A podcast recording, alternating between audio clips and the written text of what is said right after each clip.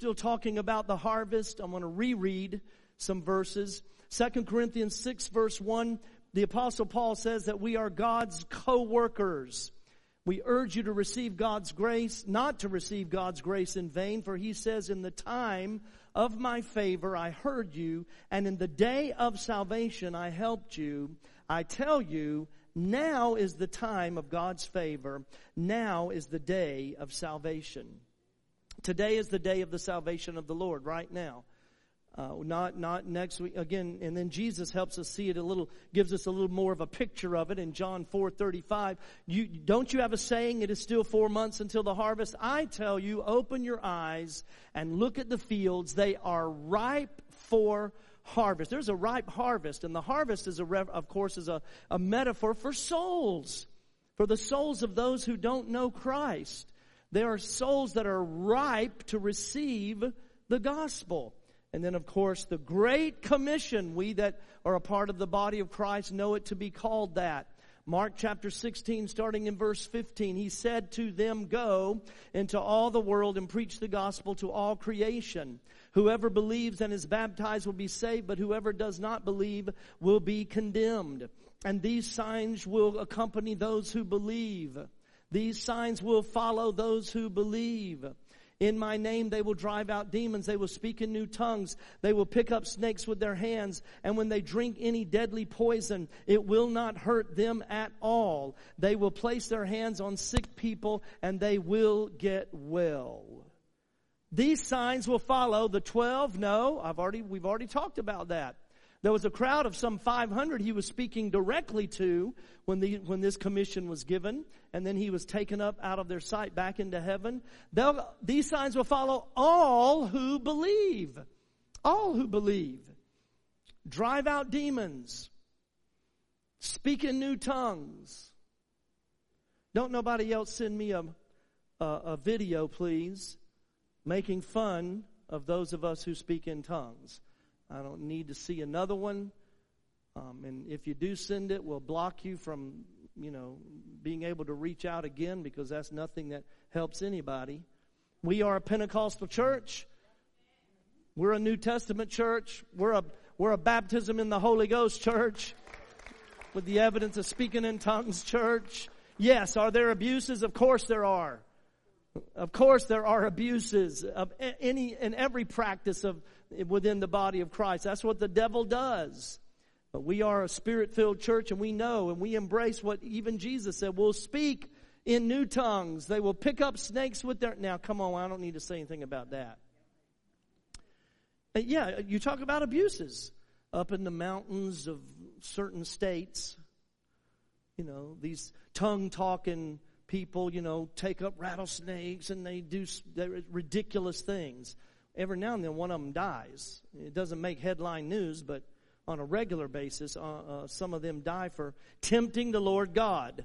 We don't tempt the Lord God. When you drink any deadly poison, would anybody, well, most people, drink deadly poison on purpose? I don't think so. So obviously, I understand that as Jesus saying, if you ingest something that is poisonous, you didn't intend to, you didn't know, it won't hurt you. Hallelujah. It will not hurt you. And we'll place our hands on sick people and we'll see them get well. How will you ever see that? You have to do it. I don't heal anybody. You don't heal anybody. God is the healer. But if you're not willing to lay your hands, let Him use your hands, you will never see a sick person made well. But if you lay hands on every opportunity that you have, you're going to see the sick made well by the promise of Jesus by the promise of Jesus. I'm still asking God, expose for me, Father, expose for me anything, any distraction, any hindrance that takes my focus away from the harvest. If today truly is the day of the salvation of the Lord, then I want to see the salvation of the Lord today, and I want to make myself available to the harvest today. And if God gives me breath for a tomorrow, if I wake up for another day, I want to say, Lord, I want to commit myself to the harvest today because that day as well will be the salvation of the Lord. The apostle Paul just told us that. Now is the favor of God. Now is the day of the salvation of of the Lord. But church, we got to make sure we've got first things first. now, when God gives an order, one, two, three, four, putting something first, you better make sure you put it first. Uh, if he if he says, uh, uh, uh, "Love me with all of your heart, soul, mind, and strength," that's the first and greatest commandment. We better get that right first, because if we don't get that right first, nothing else is going to go well in your life. Love me first. There was a rebuke given to one of the seven churches. You've left your first love. You've left your first love. Oh, we're casting out devils and building church buildings and sending out mission. He said, but you've left your first love, me. You're no longer in love with me. You're no longer loving me first. And my friend, if we don't love God first, we can't love people. We can't love people. We won't see people the way God sees them. We won't have compassion toward them. If we don't love God, then we can love, as the word says, others, even as we love ourselves. We can love others, even as we love ourselves. I grew up uh, uh, having the church uh, uh, that using this that the word joy. That was a little acronym they did, did using the word joy uh, for us as believers means Jesus, others, you. Jesus, others, you. Love Jesus, love others, love yourself. Well, that's not the order that Jesus gave us. He said, Love God first with all your heart, soul, mind, and strength then love your neighbor. Yeah. Even though, first though, the way you love and take care of yourself. See, if you don't take care of yourself, you can't love other people.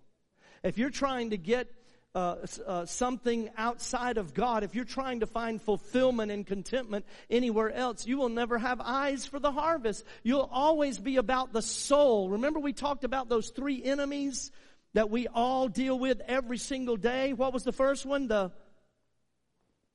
somebody please didn't forget. What'd you say? The world. Thanks, young man.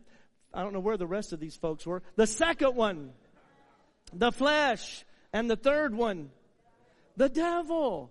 My friend, the devil's not behind near as much as you think he's behind. You are. Your flesh. How do we deal with the flesh? We crucify the flesh every single day because the flesh will hinder us from the harvest.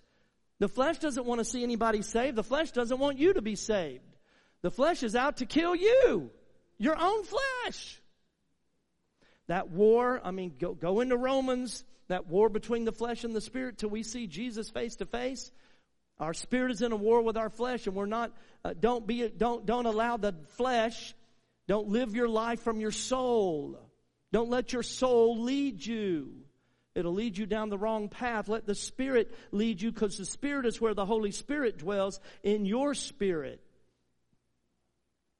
I want to wake up each and every day for the rest of my life with an expectation to see the salvation of the Lord somewhere. I want to wake up every day loving God first and then loving my neighbors even as I love and take care of myself. Because when I do, I'll go where He wants me to go. I'll say what He wants me to say. And I'll do what He wants me to do each and every day.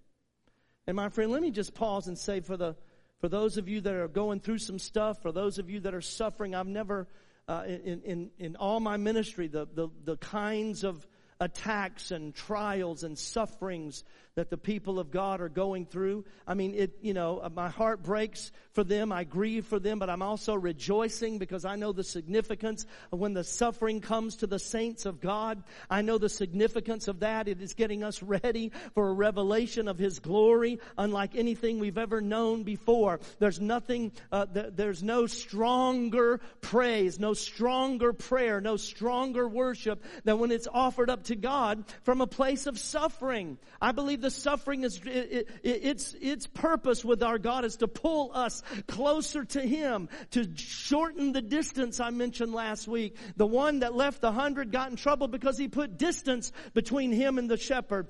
Close the distance between you and God. Allow the purpose of the sufferings of God to pull you closer to Him because I do believe the greater the sufferings of the people of God today, the greater the manifestation of glory that is about to fall upon your life. Hallelujah.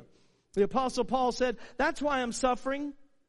That's why I'm suffering like I am because I love Jesus, because I've committed myself to the cause of Christ. I, and, and so I'm not ashamed of that because I know, 2 Timothy 1.12 says this, I know who, him whom I have believed, and I am convinced that he is able to guard what I have committed and entrusted to him until that day. Hallelujah.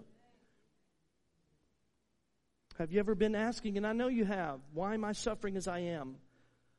Why does it seem like there are attacks on every side? Are you in love with Jesus? Do you love Him? Are you following Him each and every day? Are you offering sacrifices of praise to Him? Are you serving His kingdom? Are you committed to His business? Are you committed to the harvest? And that is why you are suffering. Through all the fiery trials, the fiery darts, the fiery sufferings, we are being prepared for a greater glory that is even now being revealed. Don't get distracted. Don't get entangled even by the sufferings of this life. Hallelujah understand that you commit like the apostle Paul said, I'm not ashamed because of what I'm suffering. I know him that I've committed my life to. I know my life is in his hand. I know he is able to deliver me uh, every single time and he will deliver me. So, so, so, so Hebrews 12, 1 rings out so strong and loud in my spirit. Therefore, since we are surrounded by such a cloud of witnesses, let us throw off everything that hinders and the sin that so easily entangles us. Throw it off. Anything and everything that hinders. You know what? We, we have a lot of traditions in the church. You, you have them in your life, in your home, in your family. Traditions. Dead traditions, religious traditions. And we consider them to be sacred even though they're not sacred. Let me give you an example of what I mean about a dead tradition, even within the church. I grew up in a generation that every October 31st, every church in town, almost as a competition, on the night of October, now we know what that night is, right? Every year. The church mostly youth groups would sponsor it, would host haunted houses. Assembly of God Pentecostal churches. You talk about a dead religious tradition with no life in it. And there was no, it's like, where, the, the, I, I guess it wasn't the knowledge or the revelation at the time. Thank God that the revelation came I don't know how it, uh, you know, how it came, but thank God it came. And we understand how dark and how evil, and we don't do anything that's going to celebrate, you know, that day you know, in the annual calendar ever again. But for years, this tradition had a grip on the church, or churches, if you will.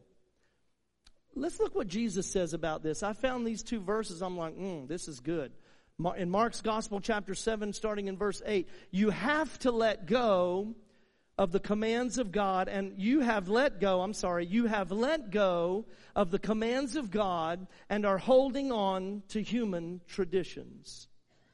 He continued, you have a fine way of setting aside the commands of God in order to observe your own traditions. Folks, you know, let's, let's take that, per, that's personal.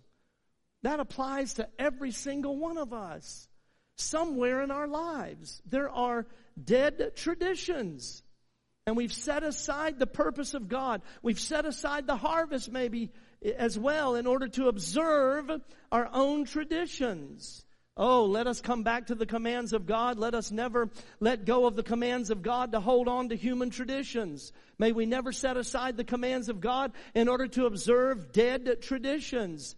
And if we are, then I pray the Holy Spirit expose dead traditions to us so we can throw them off along with every hindrance and the hindrance that they are so that we may obey the commands of our God. We cannot be a people who set aside the commands of God in order to protect a dead tradition or a false belief. I hope you understand it was because of the traditions of the church of Jesus' day that they could not see that he was the Messiah. They so were determined to protect their traditions, their religious traditions, that they, that it blinded them to even see and accept that Jesus was the Messiah. Whatever these traditions may be in your life, bad habits, routines or practices that just simply have no life in them positions you hold or opinions you have that are totally of the flesh, loyalties with people who don't matter, friendship with the world. And sometimes it's a, sometimes it's a family tradition. I pray, Holy Spirit, reveal to me any and every entanglement that hinders me from being engaged with the harvest so that I will set aside bad habits, break bad habits, break bad traditions, do away with traditions that have no life in them and take hold of the commands of God. Because church, I'll say it again, Jesus is coming soon. Jesus is coming soon. There's an urgency. We cannot say we believe that Jesus is coming soon, but keep living as if He's never coming back. We can't say we believe that all the signs of the end are happening right now, but still live without any urgency for reaching the harvest. Those two things are simply incompatible. They contradict one another. The last thing unforgiven people need to hear right now is everything's going to be all right. Now, for those of us that are, are the forgiven, that know and love Jesus, everything is going to be all right.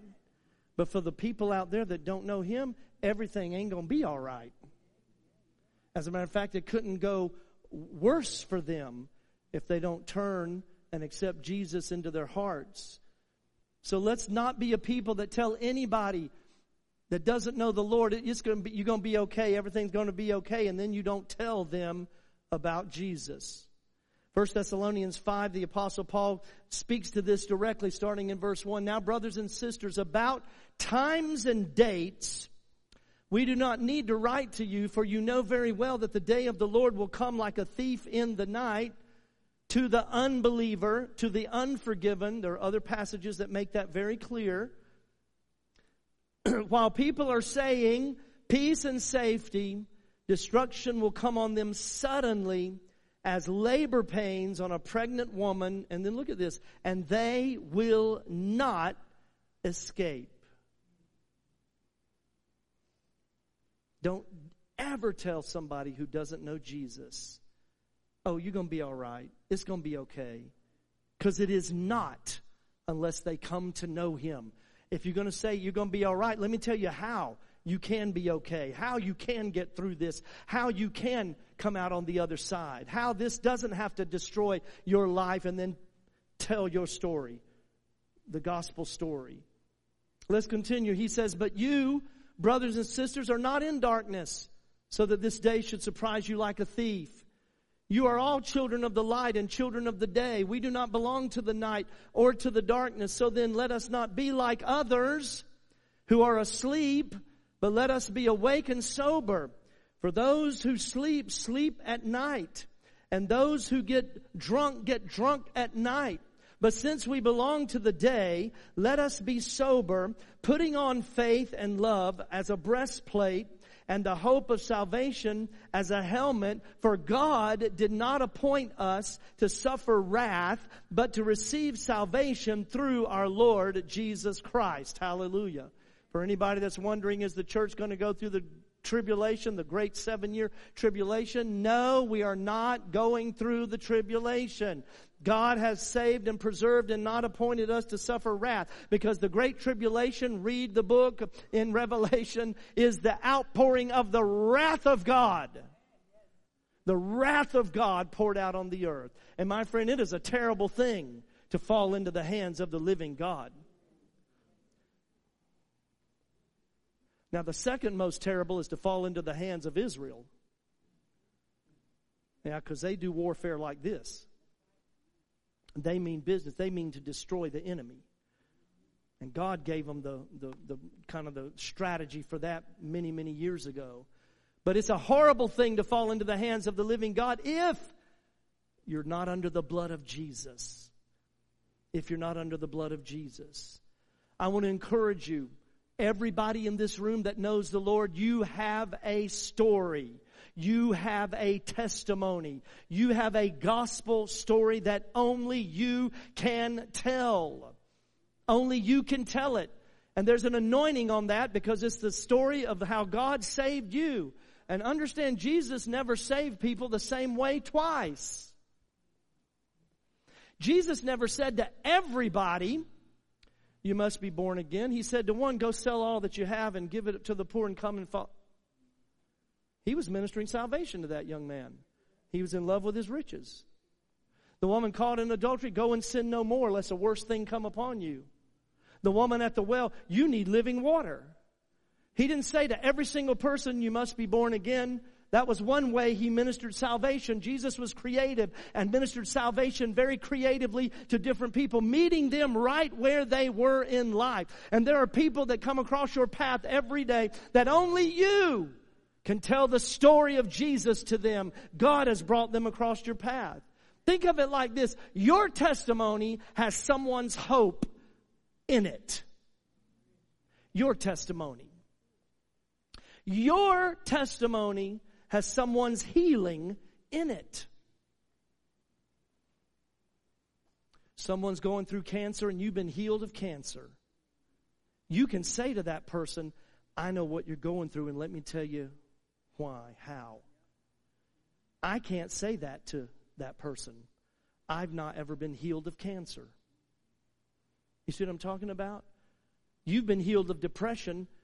God will cause that one who's depressed across your path because it's so, it's so much more powerful for you that God has brought out of and set free of depression. Now there's an anointing on you to minister to people that are in depression because He brought you out of that. You have a grace and an anointing to be able to say to that person, I know what you're going through. Let me tell you why I say that. Hallelujah. And on and on. You've been set free from drug addiction. You can say to the addict, I've been right where you're at. I know what you're going through. And let me tell you how and why I say that to you. I once was an addict and Jesus set me free. Hallelujah. Your testimony has somebody's breakthrough wrapped up in it. Your testimony has someone's forgiveness wrapped up in it. Your testimony has peace for someone. There is glory in every story. And that glory, that anointing is released when you tell it. Because you see, the Bible couldn't be clearer about spoken words. The power of life and death is in the tongue. The power of life and death is in the tongue. You give power to what you speak about. I said, you give power to what you speak about. Somebody asked a Hollywood actor, I just saw it recently. I don't think he, this interview happened recently. But somebody, I'm not going to name any names, that's irrelevant to the, what I want, you, the point that, that is being made. Someone asked a famous Hollywood actor this question How are we going to get rid of racism in America? And he was quick to answer, quick to answer this Stop talking about it. Stop producing it, Hollywood. Stop releasing it in the entertainment from Hollywood. That America's a racist nation with no hope to ever be, be, be free of that. Because let me tell you something, you empower what you speak about. You empower it. Stop talking politics and start talking Jesus. Stop talking sports, Super Bowl, and start talking Jesus. Stop talking business with everybody and start talking Jesus. Stop talking problems and start talking Jesus. And you can bring life. You can bring life to somebody. You can bring Jesus to life for somebody who thinks he's dead.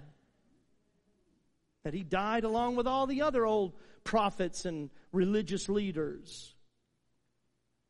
And then you can, tell, you see here, people if you show them compassion, if you say, Holy Spirit, compel me by, with the love of God to see people the way you see them, the, the unforgiven I'm talking about, people will expose to you pretty quickly in conversation, they'll expose to you a felt need. A felt need. And you know what felt needs are? They are doorways to the soul. They're doorways to the heart, access points, entrance points. And when somebody tells you and shares with you a felt need, that's your opening to step in there with the one who can meet that need no matter what it is, whose name is Jesus.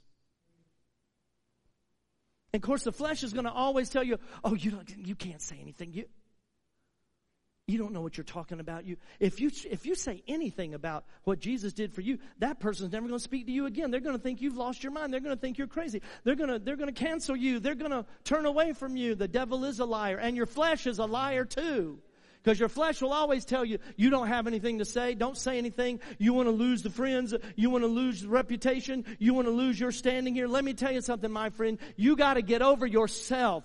If you love and know Jesus, you've got nothing to lose, nothing to lose, and everything to gain. But they have everything to lose, and nothing to gain, save hell, if they don't come to know Jesus. No, there's no guarantee that everybody you speak to is going to receive it. There's no guarantee that everybody that you share your testimony with is going to rejoice with you, that they're going to believe it, but they will listen. And you know why they'll listen? Because the person with an argument is always at the mercy of the person with an experience. Let me tell you what happened to me. They will listen. Now, will they walk away believing in Jesus? Maybe, maybe not. Some will, but some won't but they will listen. And when it goes into the ear gate, it's planted in their soul as seeds of life. And we pray, because again, this is not, the harvest is not about, you better get out there and save people. Salvation belongs to the Lord. He is mighty to save.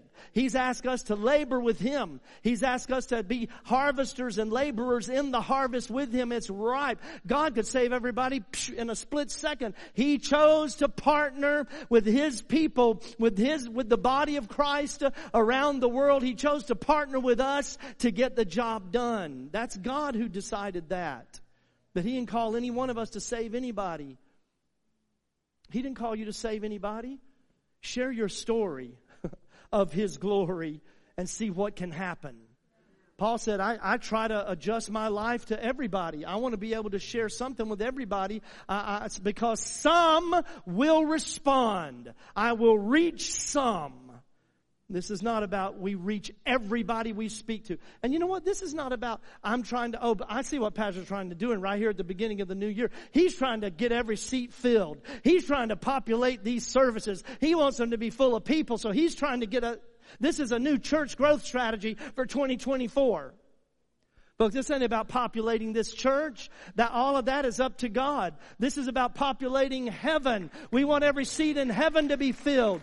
You're going to minister. Most of the people you minister to will never come here. Don't be discouraged by that. Don't say, well, you know, they live so and so. They live all the way in downtown. They're all the way out in Belle Glade. Oh, they live all the way in Palm Beach. Uh, there's no point in me sharing anything with them because they can't ever come here. Oh, my Lord and my God, set you free from that.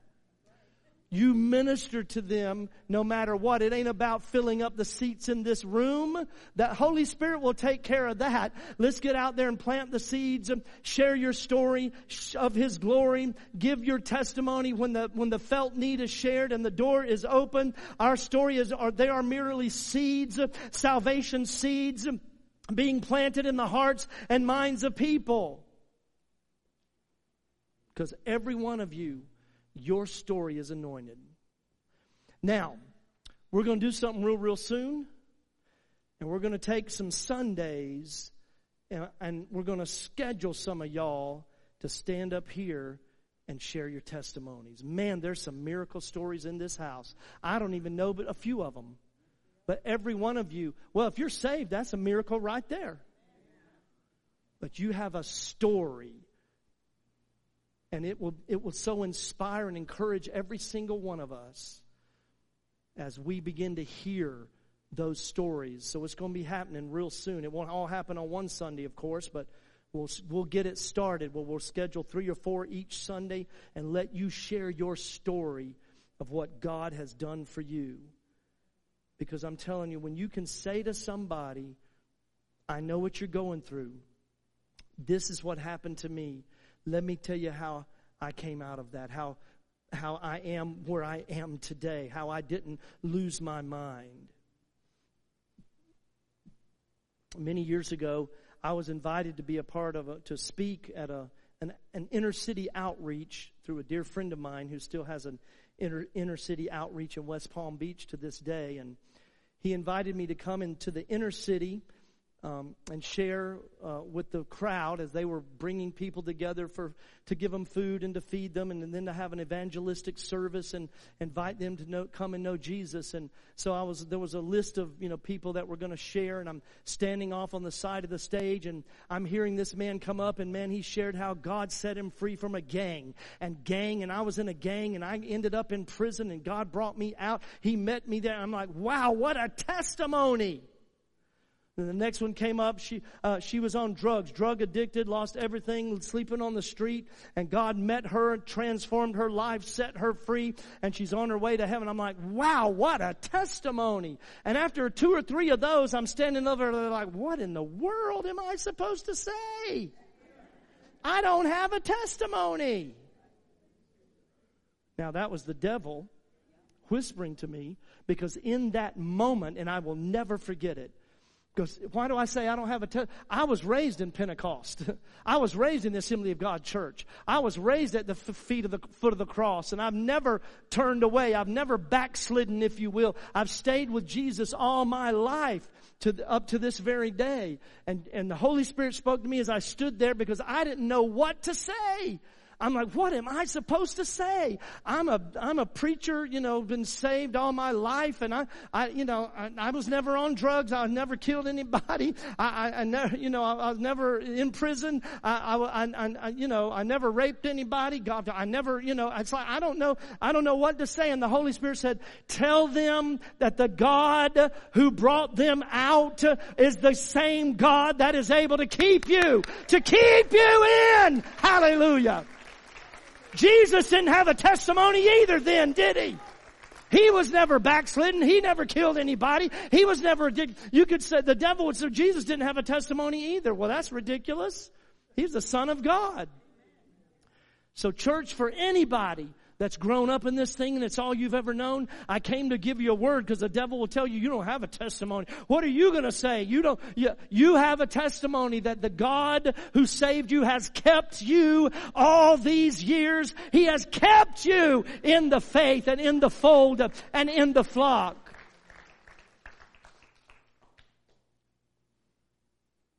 It's, it's your own experience in Jesus. That's what you've been saved from. And you know, I talked about that. Let's understand what we've been saved for. You know what qualifies you and releases you to what you've been saved for, which is the harvest? When you understand what you've been saved from. And you can tell anybody instant, in season, out of season, at the drop of a hat, anywhere, anytime. I can tell you this is what the Lord has done for me. What you've been saved from equips you for what you've been saved for. Hallelujah. I'm talking about I once was blind, but now I see. I once was bound, but now I'm free. I once was dead in my trespasses and sins, but now I live.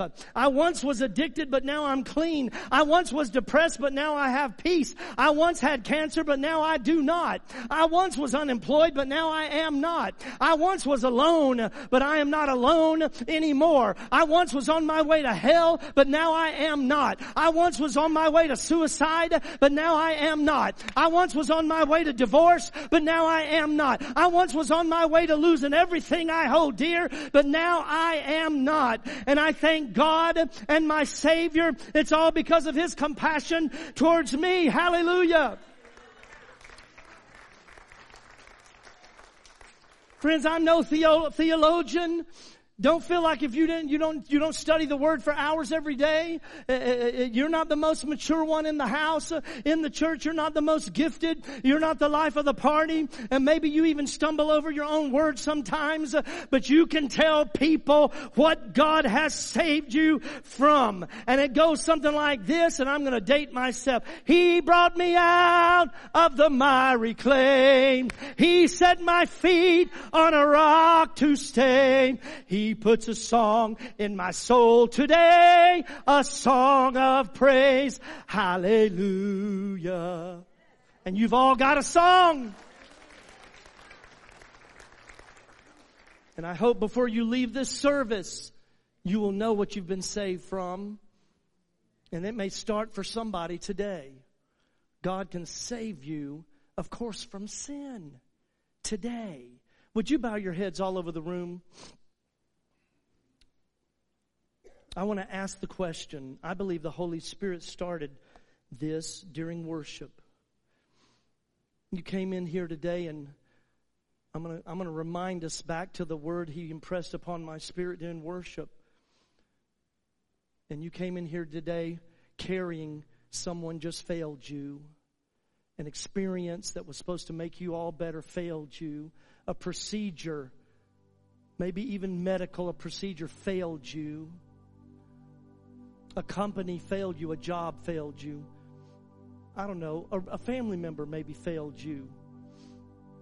I want to introduce you to the one who will never fail you, who will save you out of that in this moment. You can turn your heart and your life over to Jesus and have your sins be washed away. He will, he will save you out of darkness, fill you with His light, and then send you back into darkness to light it up with the light of Jesus. And so this, this is very specific right here. I don't do this every single Sunday, but I'm doing this right here, right now. You want to, you want to know, you want to come in this moment to the one and the only one who will never leave you, never forsake you, never fail you, whose name is Jesus. You'd say, Pastor, pray for me. I need Jesus in my life. Let me see your hand. Anybody in this room? I need Jesus in my life. Yes, God bless you, young lady. Yes, I need Jesus. I need Jesus. Yes, God bless you.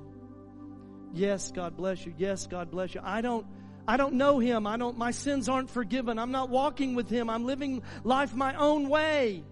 I'm living for my soul, whatever I feel like. But I want to turn it all over to Jesus. I want to lay it all down. He's bidding me, He's bidding you, come, come, come and lay it down at the foot of the cross and he will meet you there. I want everybody to stand right here in this moment. If you raised your hand, I want ministry people around the altar quickly, come quickly, ministry team people. And if you raised your hand, I want you to step out and come. Take the next step and we don't want to, nobody's uh, uh, uh, uh, here to, to look at anybody. We're here to rejoice with you that you are passing from darkness to light and death to life in this moment. Would you come and let us say a prayer with you right here? Come right here as Pastor Jamil sings this. Come right here. Quickly, we'll wait for you. Come right here. I need Jesus to save me, to forgive me. Christ is risen. Come on, who? Come and just stand in front of somebody. They'll pray with you. They'll agree with you. I need Jesus. I need Jesus. I want to be saved. I want my sins forgiven today before I leave here. Come and we'll pray for you. We'll pray with you. Come right now. Come right now.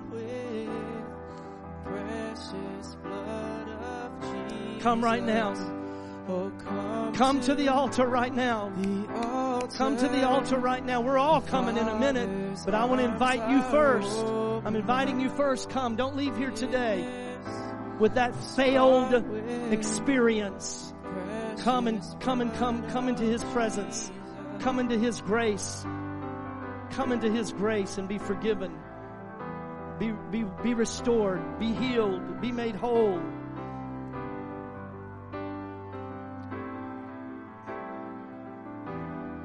Precious blood of Jesus.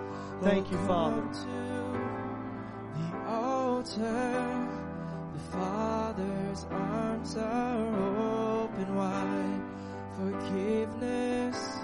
Was bought with precious blood of Jesus. What a savior. Is it? Can we all join them? Let's all come down here as we do every Sunday. Let's close the service around the altar together just before we leave. Let's don't rush out. Let that word take root in each and every one of us. The challenge, the invitation to join the harvest. Oh Lord, we adore you. Thank you for the story that each one has, the story of your glory. Thank you, Father. Christ is risen. Thank you, Holy Spirit. Thank you, Lord. Oh, what a Savior. Isn't He wonderful? Sing hallelujah. Come on, everybody, pu- push on up so everybody can get up here. Come on to the, come on. Down before Him. For He is Lord of all. Sing hallelujah. Christ is risen.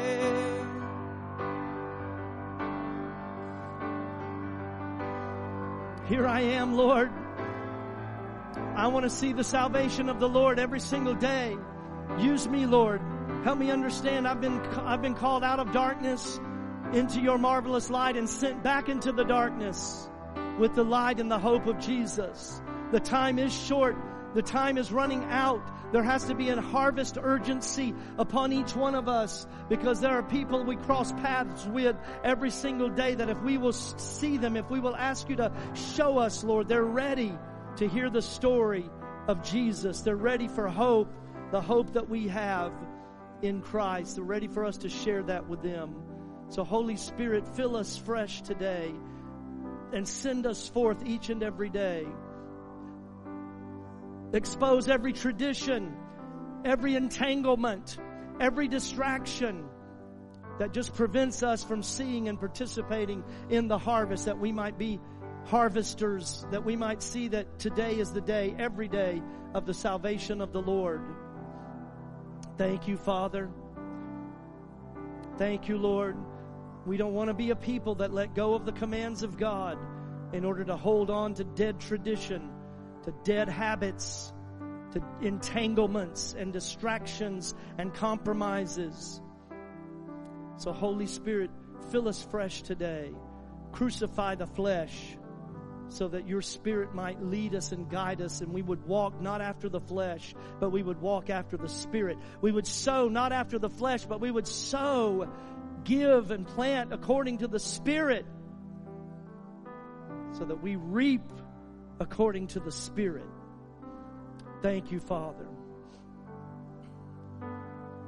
Oh, what a Savior. Isn't He wonderful?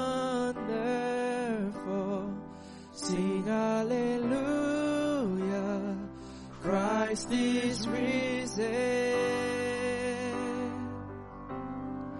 Bow down before Him. Thank you, Father. For he is Lord of all. Sing hallelujah. Christ is risen. Hallelujah. Thank you, Lord. Thank you, Lord. There are folks being prayed with, being prayed for. There are folks here coming to know the Lord. I know that in my heart. Coming into the family of God. Let's not rush, nor be, let's not distract from that in any way. As you dismiss yourself, be very sensitive to what is happening around the altar. And when you're ready to dismiss yourself, you know that you can do that. Oh, what a.